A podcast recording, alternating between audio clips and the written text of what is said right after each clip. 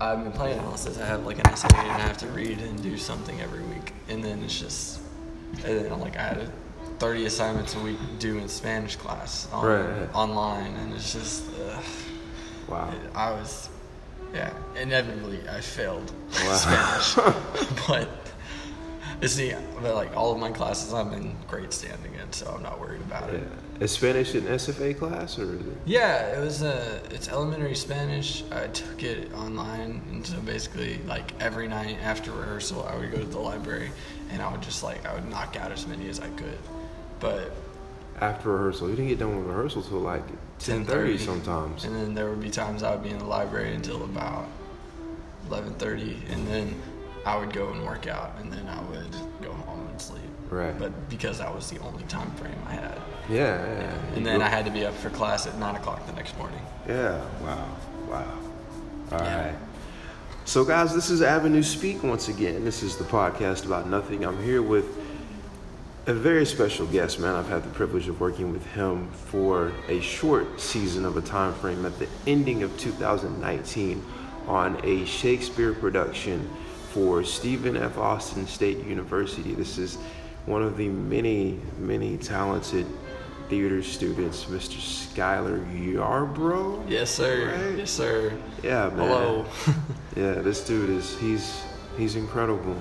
Also is Thank really incredible at juggling time scheduling and time frames. Although he may not think he's so good at that now, but he's learning and, and he's very flexible, which is very good and very powerful.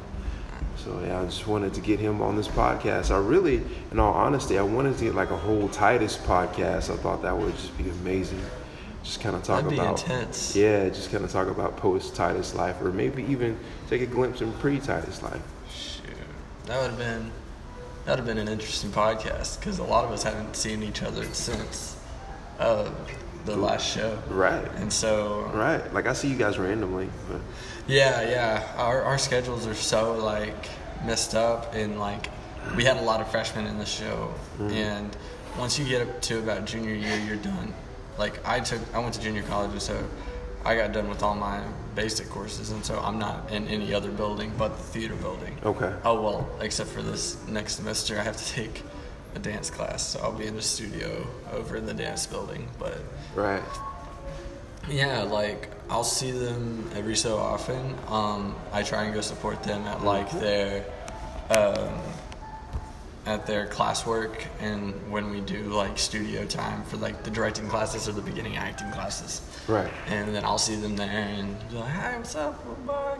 Good to work with you." And Yeah. you know, I can't wait to see this. Blah blah blah. Yeah, And um, yeah, it's very intense.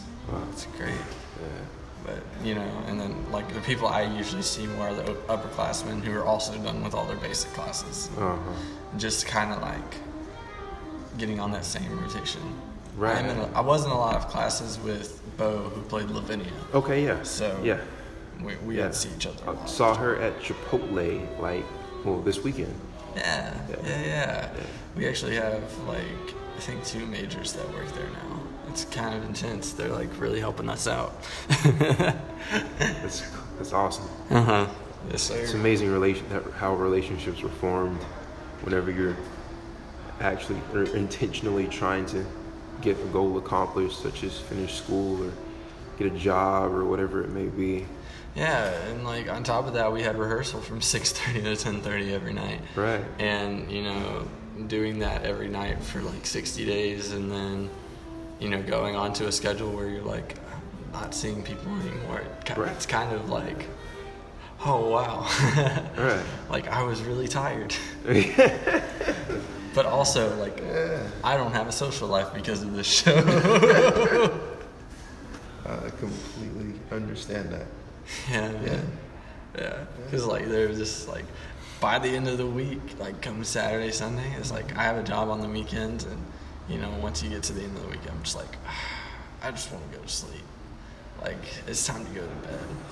But even then, like, I'll be just chilling in my room playing video games, look at my phone, lose track of time. It's one o'clock in the morning. I'm just like, I'm never gonna get sleep ever. It's not gonna happen. Right. It's like I might as well just try to stay awake. I might as I might as well just like pull all nighter. Just like Yeah. go all the way through college no sleep, and then I'll sleep Nah, when I'm dead. that, don't do Yeah, that. I know it's very unhealthy. Don't do that, kids. do that. It's not good. Yeah, never do that. I think, I think that is the worst advice that anyone can ever receive. Don't sleep. Yeah, that's terrible. Well, like there was actually this like weird study thing that I read in a biology class in high school, where it was like we have trained the human body has trained itself to need sleep by like the habits that we do, hmm. but truthfully, we don't physically actually need sleep. So like honestly not sleeping is like breaking a bad habit. So like you from the time you're born you're forced to sleep. And so if you just get in that habit then you'll you'll sleep. Because basically you're just going unconscious. Like you're just you're out. But it doesn't really do a whole lot for your body other than like keeping you on routine mm. so once you break that routine it's like Okay.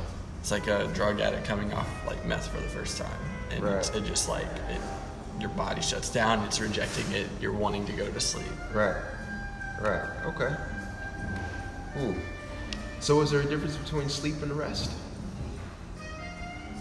No, exist, yeah, or- I think there's the difference between sleep and rest is like sleep you're unconscious, but like resting you can just be like in a setting like this and just chilling and like not really thinking about anything, drinking your coffee and just being like, yeah, this is like this is nice. Like not really doing anything to like physically exhaust yourself or mentally exhaust yourself. Just kind of like being having empty thought and just kind of taking in your everything around you. Yeah, it's a very yeah. I'll catch myself a lot of the times. Like I'll just I'll just be chilling and I'll be in my room. I'll just like be on my Switch or be on the PS4 and I'll just be like. Did I just sleep for the past three hours? Did I play video games? Like, I, want to go outside. and then I'll like, I'll go for a run or I'll, uh, I'll, I'll ride my bike. Yeah. Yeah, I actually just, I haven't done, I haven't been for a run for a while because the weather's been bad. Yeah. And so I went to play basketball for the first time the other day, and I got about two games in. We only played to like 13, and as soon as I sat down, my face was pounding, and like I started, I pulled up my like sleeves because I was wearing a long sleeve, and like my arms had turned blood red, and Yeah. it, like my heart was just pounding. It was just like, hey, you need to do this more. it was great. Why did we take so much time off? Yeah, right. No, it was crazy. And then, oh, but one of the hard things about Titus was like balancing time to like, you know, I was I was able to get a majority of my work done. I was able to do all my reading assignments. But I think that like trying to build a friendship while you're also trying to do all these things and then work. And at this time, I was working in Lufkin, and on Tuesdays and Thursdays, I had a shift from 12:30 to 5. Where'd you work? I work at Walmart. Okay. Yeah. In Lufkin. Well, I transferred to the NAC store because, like, My- so my- at that, but at that time you were in Lufkin. yeah, I worked at at that time. I worked at the Knack at Walmart, and if you don't know, like, it's on the super south side of like Lufkin. So, like, you're taking 59, like the exit to go to Houston Yeah. is like right there. Yeah, it is. and um, and once you're past that point, you hit a McDonald's and the Cotton Patch, and then it's just trees. Yes. And then there's Burke. and then there's Burke, Burke Health Center, and then you hit Livingston. Yeah. Somewhere after that. Yeah, and so like I would get out of class at, on Tuesdays and Thursdays at like 11:45, and then I would just book it to the old theater, get in my car, and then just get to Lufkin. And I would actually be late a lot until I was like, hey, I need to push this time to like 12:45. And they're like, okay, give it three weeks. And then after three weeks, I had like a lot of occurrences, and it just uh, it's a whole mess. And then, but I eventually I was able to get those wiped because it was a school function, and so I was like, good, good on me. Wow. Yeah. Wow. It's a crazy schedule. Okay. So what is what was your most enjoyable moment in Titus? There were. The most enjoyable moment would be the rehearsal, I would say. I didn't get to. I ended up missing like three rehearsals, but um, in the end, like three out of sixty, it is. It's not that bad. It's not that bad. um, the last rehearsal on this actually ended up getting me pulled from a Saturday show, and I was very upset. And I showed like a wrong side of me that I wanted to show, and it just it didn't look good on my part. And I ended up having to apologize a lot, and um, and, great, and thankfully they were all like, you know, hey, we understand, like you're stressed out right now. Um, you think we're punishing you, we're not. And I'm just like, okay, like we're there. Um, yeah, like the there would be re- whenever we would do the fight call rehearsals or whenever we would do like choreography rehearsal, whenever like the scene with um, me, Lavinia, and um, Chiron. Yeah. We whenever we were doing the whole the ring around the rosy thing, Right, right. that was a really fun rehearsal trying to figure out like how are we going to make this like gross and and the first thing the first thing we did was we sat down and we were like hey um, what are our limits like what are we not comfortable with and all three of us were just like i'm fine with whatever. And that really showed later in fight call whenever we were like in photo call whenever we were doing a picture. And whenever she falls back on me i caught bo and i like and they were like cold and she just like laid on top of me for like eight minutes trying to figure out how we were going to get a certain picture in. And um, sh- I was just like, she was like, "Are you okay?" And I was like, "I'm chilling. Like, I don't care." Right. They said hold, so whatever. and like, there would be times where I would like try and some try something new with Tristan. Like, hey, I'm gonna try this thing. We're gonna see what happens. Right. And he was like, "All right, for sure." Um, and we would try it, and we would talk, and be like, "Ah, that didn't work," or like, "Okay, that worked. Let's see if we can do this thing to make it better."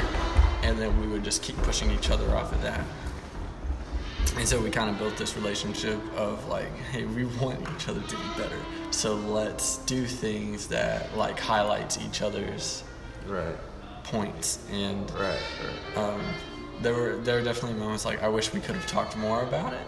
Right. And then, um, but um, there was another scene where we just kind of ran with it, Yeah. and we were just trying to because we wanted to introduce like this chaotic energy that lived inside Yeah. of me of Demetrius and Chiron. And so whenever we first did it was like Cleo was talking to us who's the director and was like, So you guys are just leaving the party? And the first thing I was like, Is there alcohol at this party? You talking about the, the first party? Yeah, The yeah, After yeah, show yeah. party? Yeah. Yeah, yeah, yeah, yeah. yeah. yeah. I had some man doing that scene. I actually got a really bad like headache from one of those one night whenever I had I was carrying around this whiskey bottle and I went to set it down and we did the leg thing where I like thrust on to Chiron and then Miles who played Aaron pulled us away. Well, when he pulled me away, I fell back. My head hit the ring of that bottle. And as soon as I hit it, it popped me in the back of the head. I rolled over and I was like almost in tears, but I was like, keep going. So I kept laughing over it. Yeah. And then when I got up, I was like, hey, dude, I need to lean on you. and then I just walked off. And, and then the stage manager was like, I saw that. Are you good? I was like, no, it hurts. That sound that sounded just like the stage manager too. What, what was his name? The stage manager. Uh, that was Allie. Alan. Yeah, Allie. she was. Yeah, she she was she was wonderful. She did. Okay. It was her first time being a stage manager for a main stage, and Yeah. um, she really like I, she really put forth an effort, and it was really nice to see that out of someone, and like especially someone who has three assistant stage managers. Because whenever you have that many stage managers, the work is usually divided out so evenly that you feel like you know they're not really doing a lot.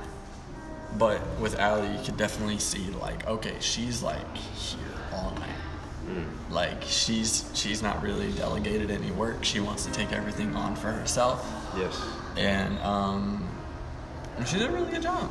And you know, um, yeah, it was just really nice. It was really nice to see that. And like the assistant stage management was really once we got to like showtime and that they were phenomenal like trying to get the show ready backstage and making sure everything was in the right place Right, Yeah. right. Yeah.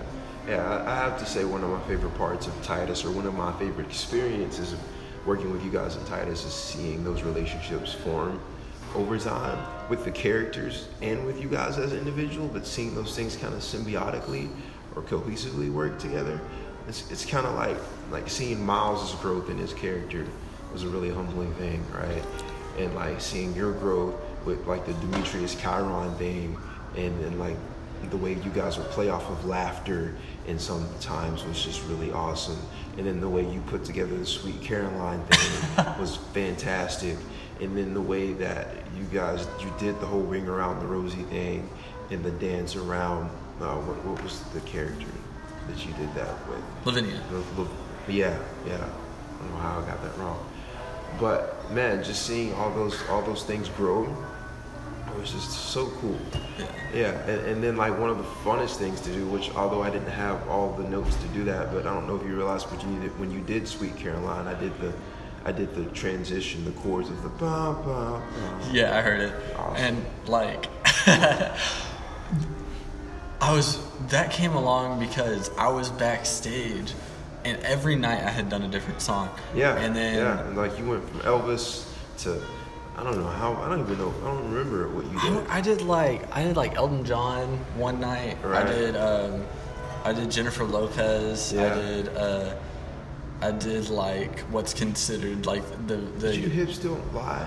Is that what you did? I don't remember. I, yeah, I did actually. Yeah. I did that in a rehearsal. I forgot about that one. Okay. I did. Yeah, I did Shakira. Oh wow. Um, but like I, the whole point, uh, the whole point of I wanted to get was like what they wanted was like okay, there's this they're a really gr- gross group of guys, and we weren't really like we hadn't really done anything with it. You you got there at some point. Yeah, and so like Yeah.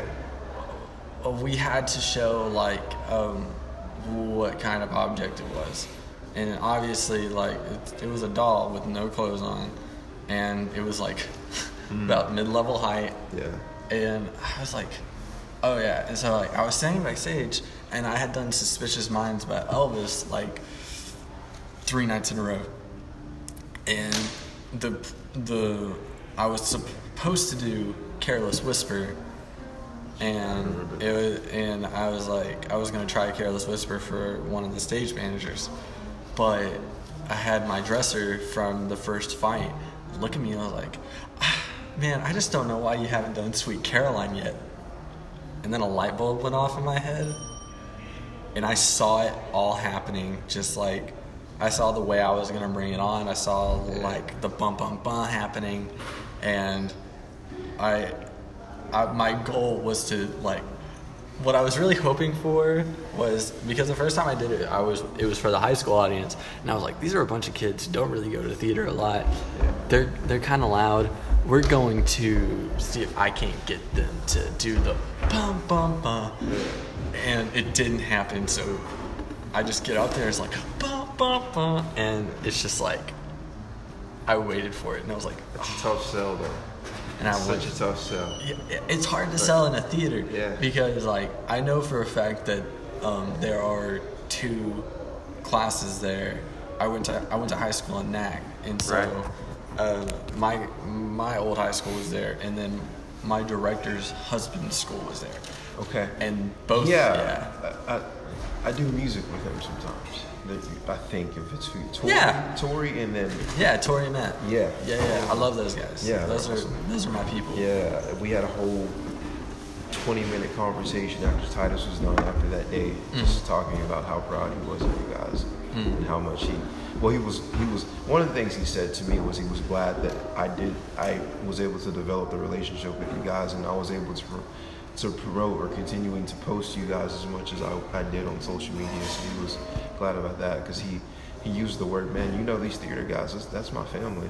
Like I know all those guys. Like even if you know I didn't know them in, in college, but they came to me in, in high school and yada yada yada. And so we we talked about that for a while.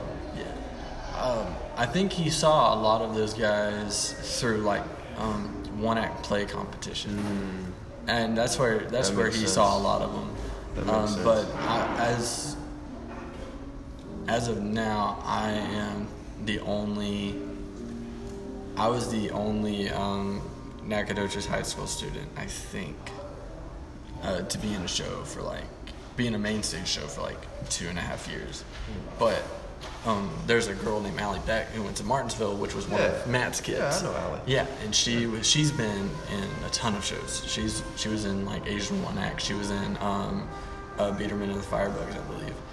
Um, and she's super talented. And Yeah. she's actually at Rose Bruford right now in London and doing and she's tra- Wow. and she's actually traveling throughout Europe right now. And I did not know that. yeah, yeah, it's That is it's- wild. Yeah, yeah, it's so wild. yeah, and it's really cool to like see her like journey go through it because you know you follow her on social media and she like, you know, the first thing she did when she got there was she was just taking pictures of everything, and so Yeah. she just didn't know what else to do with them but to post them, and you Yeah. know, and we're able to see like what she's doing there, and um, she closed the show like right after Titus went up, and um, yeah, she's having a really good time over there, I believe. I would hope. That is too cool. Yeah, it's really cool. It's that's just like that's one of the internships you can do for um, a BFA program. Okay. So That's so cool. yeah, Yeah. Yeah, that's awesome. Okay, so talking about Titus, and I could probably talk about Titus for a long time. I, Oh, I yeah. just- I probably could. I I really enjoyed working with you guys. Uh, I really enjoyed because for me that was I had not done any um, quote unquote like additive to any film scoring on stage like that for like six years. Like it had been a while, and so it, it was an awesome experience for me to do that again, um, and work guys in that and see how talented you were. It was really awesome and really on point. thank you. And um, because I can honestly say the first group that I worked with wasn't that talented, wasn't as talented as you guys. But it was a bunch of high school kids, so you know they were a bit non-focused or out of focus. So yeah, but so you grew up in NAC or where? Well, I actually grew up in Lufkin. Um, so like I lived in Lufkin up until I was in like eighth grade. Yeah. And then we moved to NAC. And um, at first I went to a place called Woden. Hated it. Transferred over to NAC as soon as I could. Um, I finished off. My, I finished out my eighth grade year at NAC. No, at uh, Woden. And Woden's not meant for everybody. Woden's meant for people that live in Woden. Um, well, and like I get that. Yeah, and like the reason my parents thought it would be better for us was because you know it was a small, it was a smaller school. Um, that administration kind of like lied to my parents a lot too. They were like, "Oh yeah, we're about the same size as that school. Um, we have like a choir program that you can get into. Blah blah blah." Um, there wasn't a choir program. Uh, uh, there wasn't. Their school was about half the size of what Hudson was. Uh, in my graduating class at Woden, there was 37 people. At Hudson, there was like 150. So did you go to Hudson when you lived in Lufkin? Or? Yeah. Okay. Yeah, yeah. I, I spent most of my school life at Hudson. And then in high school, um, I transferred to NAC. After a year of living in NAC, my dad got a promotion at a job, and, and we ended up moving to Dallas. Okay. What part? Rowlett. Okay. Yeah, yeah. It's East Dallas. It's Yeah. like super suburby. Yeah, yeah. It's, it's known as being the snobbish part of Dallas to some people, but I like Rowlett. It's Yeah. nice. It's nice. I visited. I, I lived three ish, three and a half years in Dallas. Um, one year in Irving, Las Colinas, and another year in Addison Yeah. and had friends that lived in Rowlett or grew up in Rowlett, so I spent some time there. Not a Hmm. whole lot, but enough time to where I enjoyed my time there. Yeah. Yeah. Rowlett's really pretty. I love Rowlett. But that's where like this whole theater thing really started. I did Alice in Wonderland at NAC. And then um, there was something whenever I moved, there was something about the theater program that like hit me because we were doing a play called Wonderland in the fall, but we were auditioning for it before in before the summer started. And so um, I was like, Wonderland, Alice in Wonderland, this makes sense. And so I went and did that. And then I was walking from choir one day, and I was in a theater one class in the morning, and the director, uh, Brandon Tiarina, we all called him T. Uh, I was walking by his class, and he looked at me, and I had already auditioned for Wonderland. And he was like, "Do you sing?" And I was like, um, "Yeah, I do sing a little bit." He was like, "Oh, um, come audition for this." And what from that moment, that's when I met the person I was going to start dating in Dallas, and then like I met a friend, and then they were like, "Well, you should audition for this," which is like the, they had a UIL one act play class, and I was like, "Okay, I will come audition for this," and then I ended up getting into the musical theater class and the one act play class, which was completely unheard of for someone who had only been there for like two and a half months. Mm-hmm. But I had somehow like built a relationship with the director already, mm-hmm. and like I think what really got him was the fact that I was like super interested in auditioning for things, mm-hmm. and um, it was a lot of fun. and he could see that, and you know, I ended up doing Wonderland. I was on stage crew for a show called The Tempest, and just like the shows we were doing were on college level scale, and like we ended up getting nominated for like a whole lot of awards that year. And um, we did a musical. We got nominated for like nine awards um, including best musical at the dsm high school musical theater awards and um, to get that is incredible because you're nominated along with i think eight other musicals.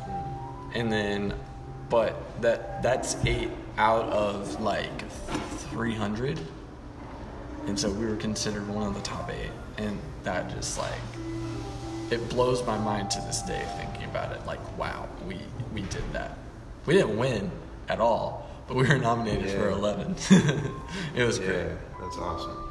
That's awesome. So you said something that uh, that is really interesting to me. You said that you you guess you had built relationships with someone that allowed you to be able to have like kind of opportunity to do things, right? Is, do, do you think how much do you think building relationships with people goes into actually getting goals accomplished or maybe seeing things through as opposed to just relying on the talent or the skill.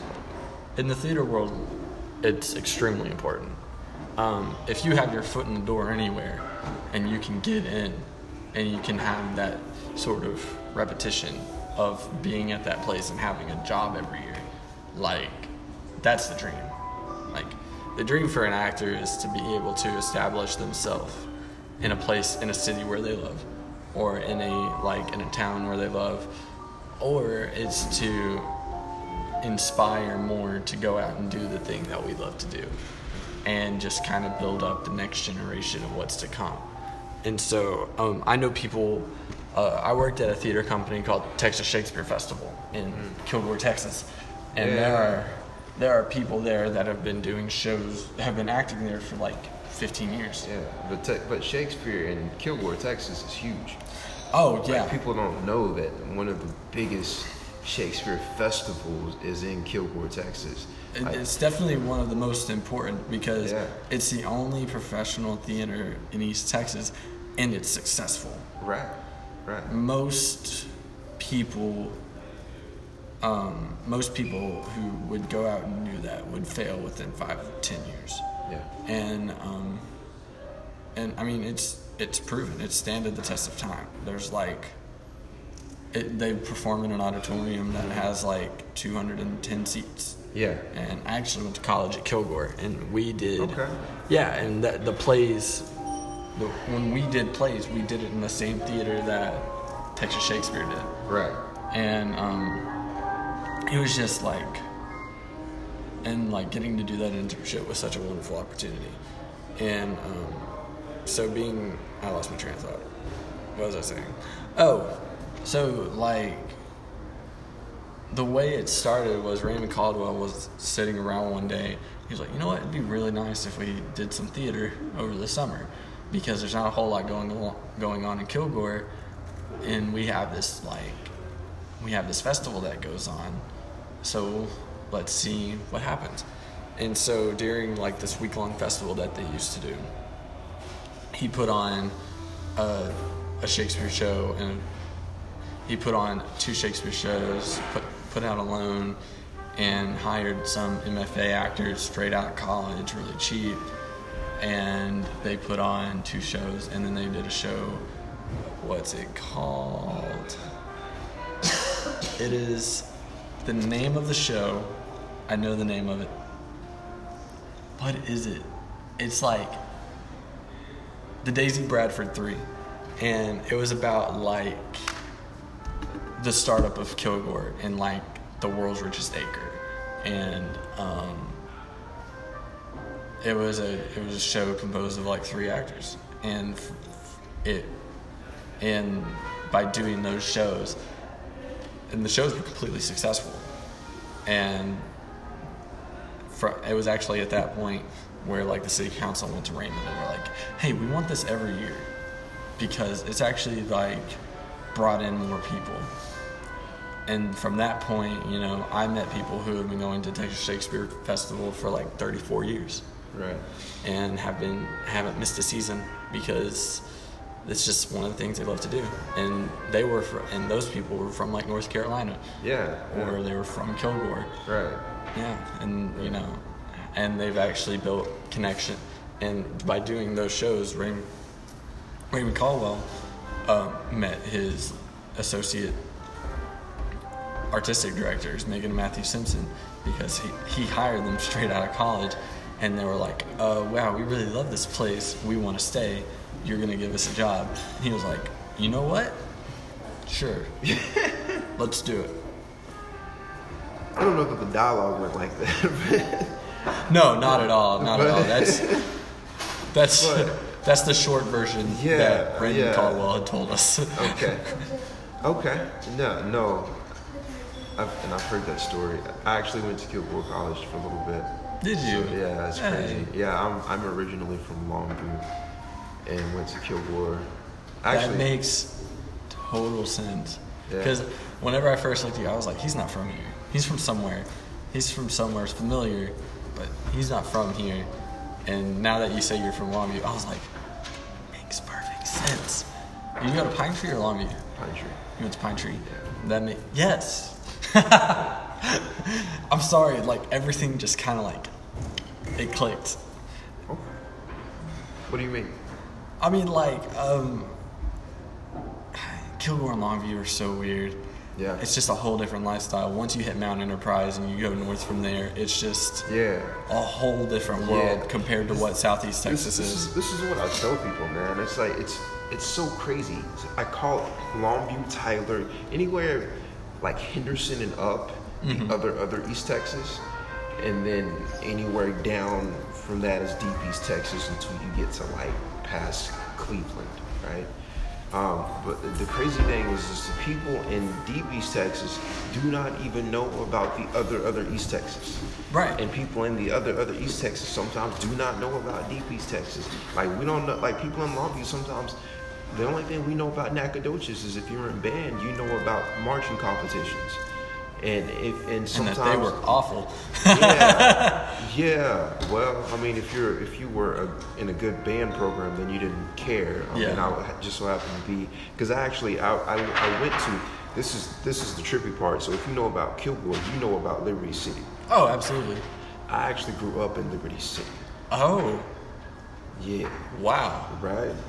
So if you know anything about Kilgore and anything about Liberty City, you know what a dynamic that is for, especially for, for a person of color. And I'm saying that just speaking to you from a very honest standpoint. But I grew up in Longview. No, I was born in Longview. Grew up in Liberty City. Moved back to Longview at some for my s- sophomore year of high school. Finished out at Pine Tree, and then uh, went to Kilgore for three years. Did not graduate. Kind of just blew those three years off of college for a little bit, and just didn't really do much at all. I think I actually finished well a good well I, I finished four semesters in, in good standing. And then um went off to irving texas to music production school to trade school called Media Tech institute which i called Media Tech institution because it was fun to say. Kind of home of the musically insane is what i would say. But um I did that and then somehow ended up in substance abuse counseling which i say somehow but that's a drawn out story as well Uh-huh. so but yeah so, Yeah, I got to do. I got two years out of Kilgore, and um, you know, once I hit about the fourth semester, I was like, okay, I think I'm done growing here. Like, and so like I basically hit a stalemate, and I ended up getting like very agitated with like having to be there because like I felt like I wasn't really doing anything anymore. I felt like I had done everything that I could do, um, and I ca- and if and when you carry around that attitude, it like kind of damages you a little bit. And so like people started wanting to hang out with me because they were like, hey, just something's off about him, and um, I actually ended up like losing a lot of weight that semester too, and like I think I got down to like the lowest I had been since high school. It was like 128 or something like that, and um, man, that was only a year ago. And like I'll see people now who I had met during that semester, and they'll look at me and they're like, "I didn't." You're Skylar? And I was like, yeah, it's me. Like, hello. And they're, they're like, you look so different. I was like, yeah, well, like, I, I don't weigh 140, 30 pounds anymore. I weigh 160 now. And they were like, no, that's not it. Like, you just seem different. You have like a different attitude about you, blah, blah. blah. I was like, yeah, it's confidence. And they're like, that's not it either. Like, you just, like, you seem better. And I'm just like, wow, okay, that's a compliment. Um, you always strive to be better. Yeah. Sometimes when you get older, you take that compliment and you just run with it because it's the best compliment in the world. Really, I guess sometimes that compliment means that you've just grown, or You- due to awareness or just observation or whatever. You have to. Yeah. You have to. Because, Well, you don't have to. Some people don't. no, some people don't. Yeah. But like, there were like a month. Whenever I took psychology, the one, the like the one, there I had two classes that like I thoroughly enjoyed taking at Kilgore. Oh, no, that's a lie. There were so many classes I loved taking that last semester. The one thing I didn't like was that I wasn't acting. Um, I wasn't really a fan of my intro to cinema class because I felt like I wasn't really doing a whole lot of work to be in there, and I was just like, uh, this is kind of a blow off class. Um, I had, I, and that was the only theater class I had my last semester at Kilgore, and so like I had U.S. History two, no, I had Texas Government. Yeah, Texas Government. I had, um, I Texas Government, psychology. I'm trying to remember my schedule. Texas government psychology, interest cinema, acting. I took 17 hours that semester. I don't remember what all the classes were, but I took 17 hours. And um, my psychology class was like really heavy because he was really honest. And um, we were talking about like the effects of mental illness and like what it could do. Um, and it, there was one, there was one statistic that was extremely like scary to me was that like um, a majority of suicides happen to be male, and so and he went into more detail and was like and i think a lot of that has to do with this culture that you know we've created over the past mm-hmm. like 30 years where it's like hey men suck. When and like we don't really see a whole lot of appreciation shown towards men anymore. Even like the ones who are like in the feminist movement and like are, are trying to push better change for people and you know they'll, you'll get like a that's some really good work like every week or so. But like whenever you're a woman you tend to get like complimented more like wow you look really pretty today or wow you're doing a lot of great work today. Mm-hmm. and like and you know women tend to compliment each other more than men compliment each other because it's not as like socially normalized and so you could probably go. And so, that, I think the point I'm getting at is like he was trying to get at the fact that like men tend to be like more emotionally scarred, not scarred, but disconnected from people okay. than women do, and so that leads to like more prone cases of like depression, mental illness, and right. stuff like that. Right. Okay. Okay. I get that. I haven't sat like this in a long time. I, um, I, have lost all range of motion. I stopped stretching after Titus, and it's not good. Oh, why'd you do that? well, you get out of a routine, and then oh, your life just kind of breaks down. So, did you start stretching for Titus? Yeah, yeah. I started. Actually, funny story.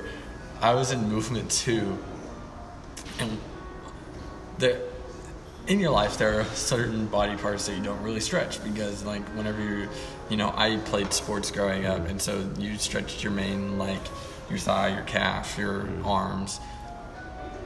You don't really stretch out your hips that much. Mm. so it's a different that's a different beast man. It was. Different. And i was we were sitting there and he was like all right we're gonna stretch out our hips. And i was like you can do that? Yeah. And he was like so much. he said oh you're not gonna be okay after this. And my director Slade in that class. And so I stretched out my hips for the first time, and I was like, wow, this is like, that's really tight. That's really, but like, I'm getting it out. It feels really good. Blah blah blah. And we're just sitting there. He's like, all right, so uh, we're gonna get up. We're gonna do some Suzuki. And then I went to stand up, and I just fell back down, and I was like, oh my god. He was like, are you okay? I was like, that felt really good. I need to like, I need to stand up. So I tried standing up again, and I just I couldn't bring myself to stand straight up because like my hips felt so good after that stretch. Yeah. I was like, yeah. Um, Your blood flow was going through. It was so, so different. Yeah, everything yeah. was like moving. So like yeah. the joints weren't tied up. There's, there's I didn't feel so tight. much more mobility and stretching hips. Yeah. And like, and then I get, and now like I'll see a video of a gymnast and I get super jealous. I'm just like. You can tell her hips are stretched out really well. Or even if it's a guy. or even if it's or a guy. if it's a guy. Like, yeah. if I see a guy do a splits, I'm just like, yeah, yeah. Okay. now you're mad. yeah, I, I, I, am real big in, in stretching, and I, I, do I do a lot of yoga. Not a whole lot, but I, I I say when I say not a whole lot, I do basic yoga, but I do it often. But yeah, I try and do a physical class every semester, but like this semester I have two very physical classes. I have dance appreciation and I have um, stage combat, and so like, and that's gonna be a topics course that we're doing, and so I will be like in motion a lot, and I feel like the more classes I have in that, that's the more successful I've been, and um, it's really shown because like if I'm able to get all of my energy out in those two classes, then I'm able to sit and focus and do what I need to do in like a theater history class or in a, a, a speech class. Mm-hmm. You know, yeah. I took speech. Mm. That was one of the classes. Okay, the Kilgore class. Yeah, the last. That was that was one of the last ones. Okay. Did horrible in that class. Oh my god. Oh lord. I did bad in speech at Kilgore College too. Did you have Garrity? I, I don't remember who I had, man. I, I'm 32 years old. I thought you were like 26. Dang. Uh, yeah, I'm 32. wow. Yeah. Wow. That's intense. Yeah, it was a long time ago. Yeah. I I moved to Nacogdoches in 2016. In 2017, at my 10 year high school reunion. That's what's up. Yeah, I guess. No, East Texas always has a way of, like, once you've lived there long enough, it's like this Jim. Okay, it's like this Jim Carrey quote. Uh, he says like, a person living in solitude is ex- extremely dangerous because there's a peacefulness in solitude and it's addicting. And so, once you're used to this kind of like peaceful environment that you've lived in for so long, you like, if you were to move from here to New York City, you would combust because of how much that goes on there. Mm. And so, and that's what draws people back to East Texas. It's like, ah, I just miss how quiet it was. Mm. And you know, you like the idea of being able to like go for a walk and you be in the woods mm. on a trail for like an hour and a half, and you're just in your thought, and you're just like, you know, you're writing music or you're like thinking of like a project that you want to do. Sure, sure. Yeah. So, although our time is coming to an end, I have one more thing I want to add in here. Is I'm not too sure that East Texas is quiet for everybody that lives in East Texas. But that does make a whole lot of sense with that Jim Carrey quote because, I mean, you know, when you when you it's kind of like the whole um, comparison of, of comparison of oh God, what did you say? Conditioning. When you talked about conditioning Yeah. a little bit earlier, same thing. So I get that completely. It makes a whole lot of sense. So last thing I'm gonna do before we get out of here is this is rapid fire questions where I just kind of shoot from the hip and give you questions and you respond. Okay. All right. First question is, what did you not like about Titus? No comment.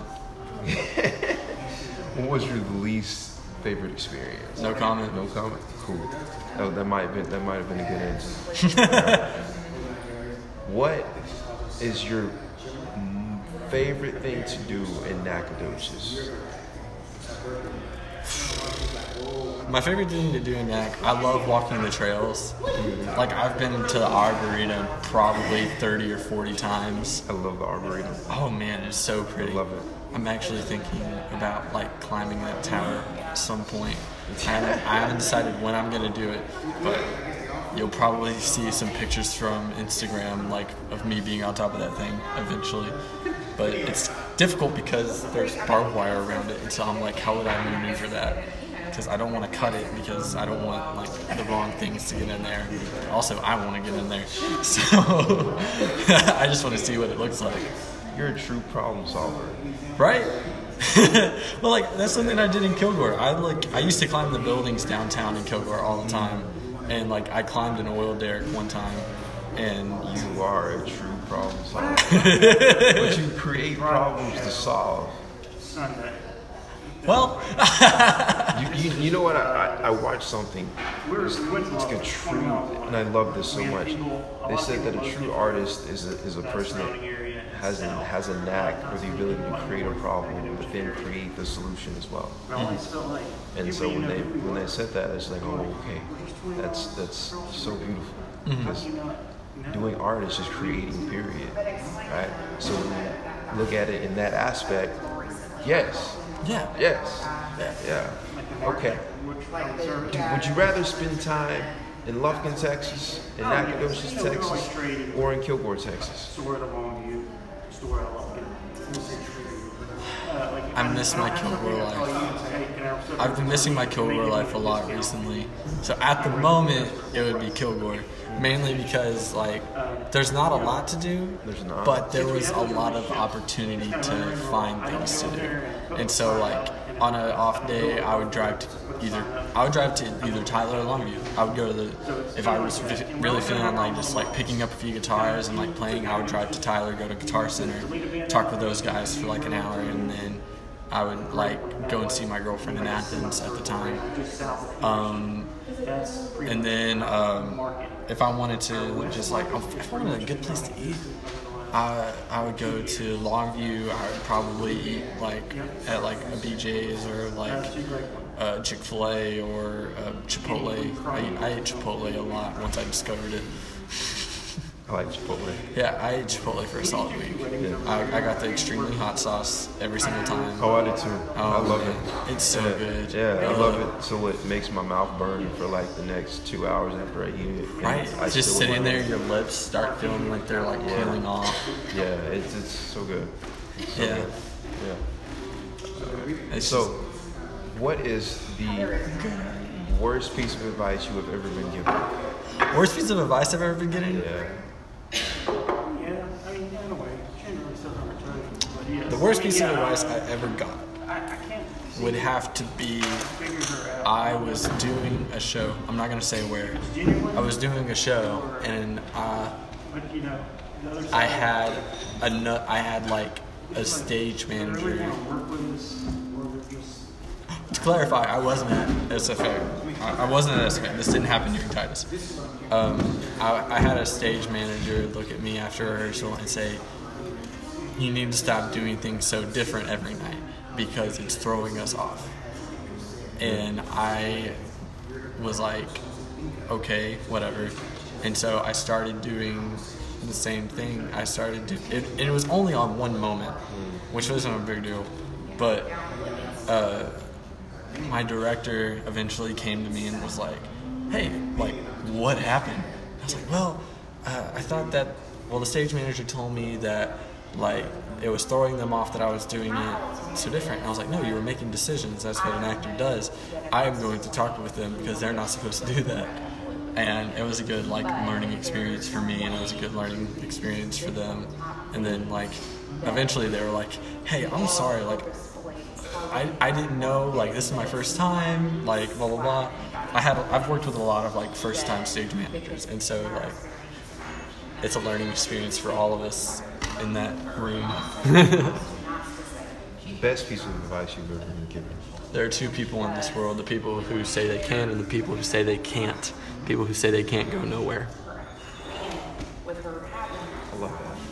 I was told that when I was 10 years old Can you believe that? 11 10? years old You believe that at 11? oh absolutely Who told you that? it was my basketball coach Okay. Yeah, I was having a really hard time learning how to do a crossover, and um, a, it was a between the leg crossover, and everyone was so much better, and I was just like, I just was at the baseline one day, and I didn't go with that group, and he was like, "What are you doing?" And I was like, I, I can't do it. Like, I, I'm trying everything I can to learn how to do this. I can't do it. And then he gave me that advice. And sure enough, like, I was like, oh yeah, I'm not going to be that person. At 11 years old, I had that conviction. And I just, I taught, I just sat in a corner for like 10 minutes while everyone else was running their drills. And I just was learning how to do it. And now it's my best crossover. That's an awesome conviction to have at 11. Isn't it? it is, it is. I wish I had that conviction whenever they were trying to teach me how to play piano at six years old. Right? Uh, yeah, I was put in piano lessons, but I told Alex, my the guy that was trying to teach me, Alex, I was like, I told him I already knew how to play. Oh, man. I was six. I didn't know. I was six, and so we stopped doing it. Hey, is there anything you want to say to the podcast before we get out? Yeah, just don't think anybody realizes. love everyone, man. That's the only thing we can do to move forward in this world. It's the only thing we can do. Hey guys, this is Casey Muse and Skylar Yarbrough. This has been the podcast about nothing. And be sure to listen on Spotify and wherever the heck y'all post. I still can't get that right. My bad. So I'll see you guys later. Peace.